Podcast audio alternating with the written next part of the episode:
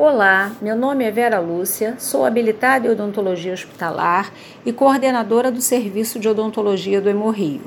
O objetivo desse podcast é compartilhar informações sobre as doenças hematológicas com vocês. Hoje vamos falar sobre as doenças hematológicas hereditárias. Elas são divididas em doenças plaquetárias, trombopatias e as alterações dos fatores de coagulação, coagulopatias. As trombopatias hereditárias são caracterizadas por deficiência da função plaquetária. As doenças plaquetárias podem resultar tanto das alterações numéricas, quantitativas, quanto funcionais, qualitativas das plaquetas. E a manifestação clínica mais comum é o sangramento mucocutâneo. As coagulopatias hereditárias são resultantes de deficiência de uma ou mais proteínas plasmáticas, que são os fatores de coagulação, causadas por mutações genéticas. As mais comuns são a doença de von Willebrand e a hemofilia.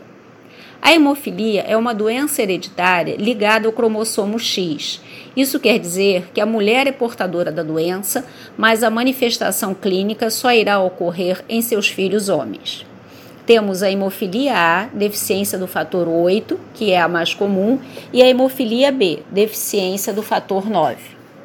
A doença de von Willebrand é a coagulopatia hereditária mais prevalente, caracterizada pela deficiência do fator de von Willebrand. Ela acomete homens e mulheres. A importância do conhecimento dessas patologias pelo cirurgião dentista é que esses pacientes devem receber a infusão do fator ausente antes da realização de seus procedimentos que envolvam sangramento.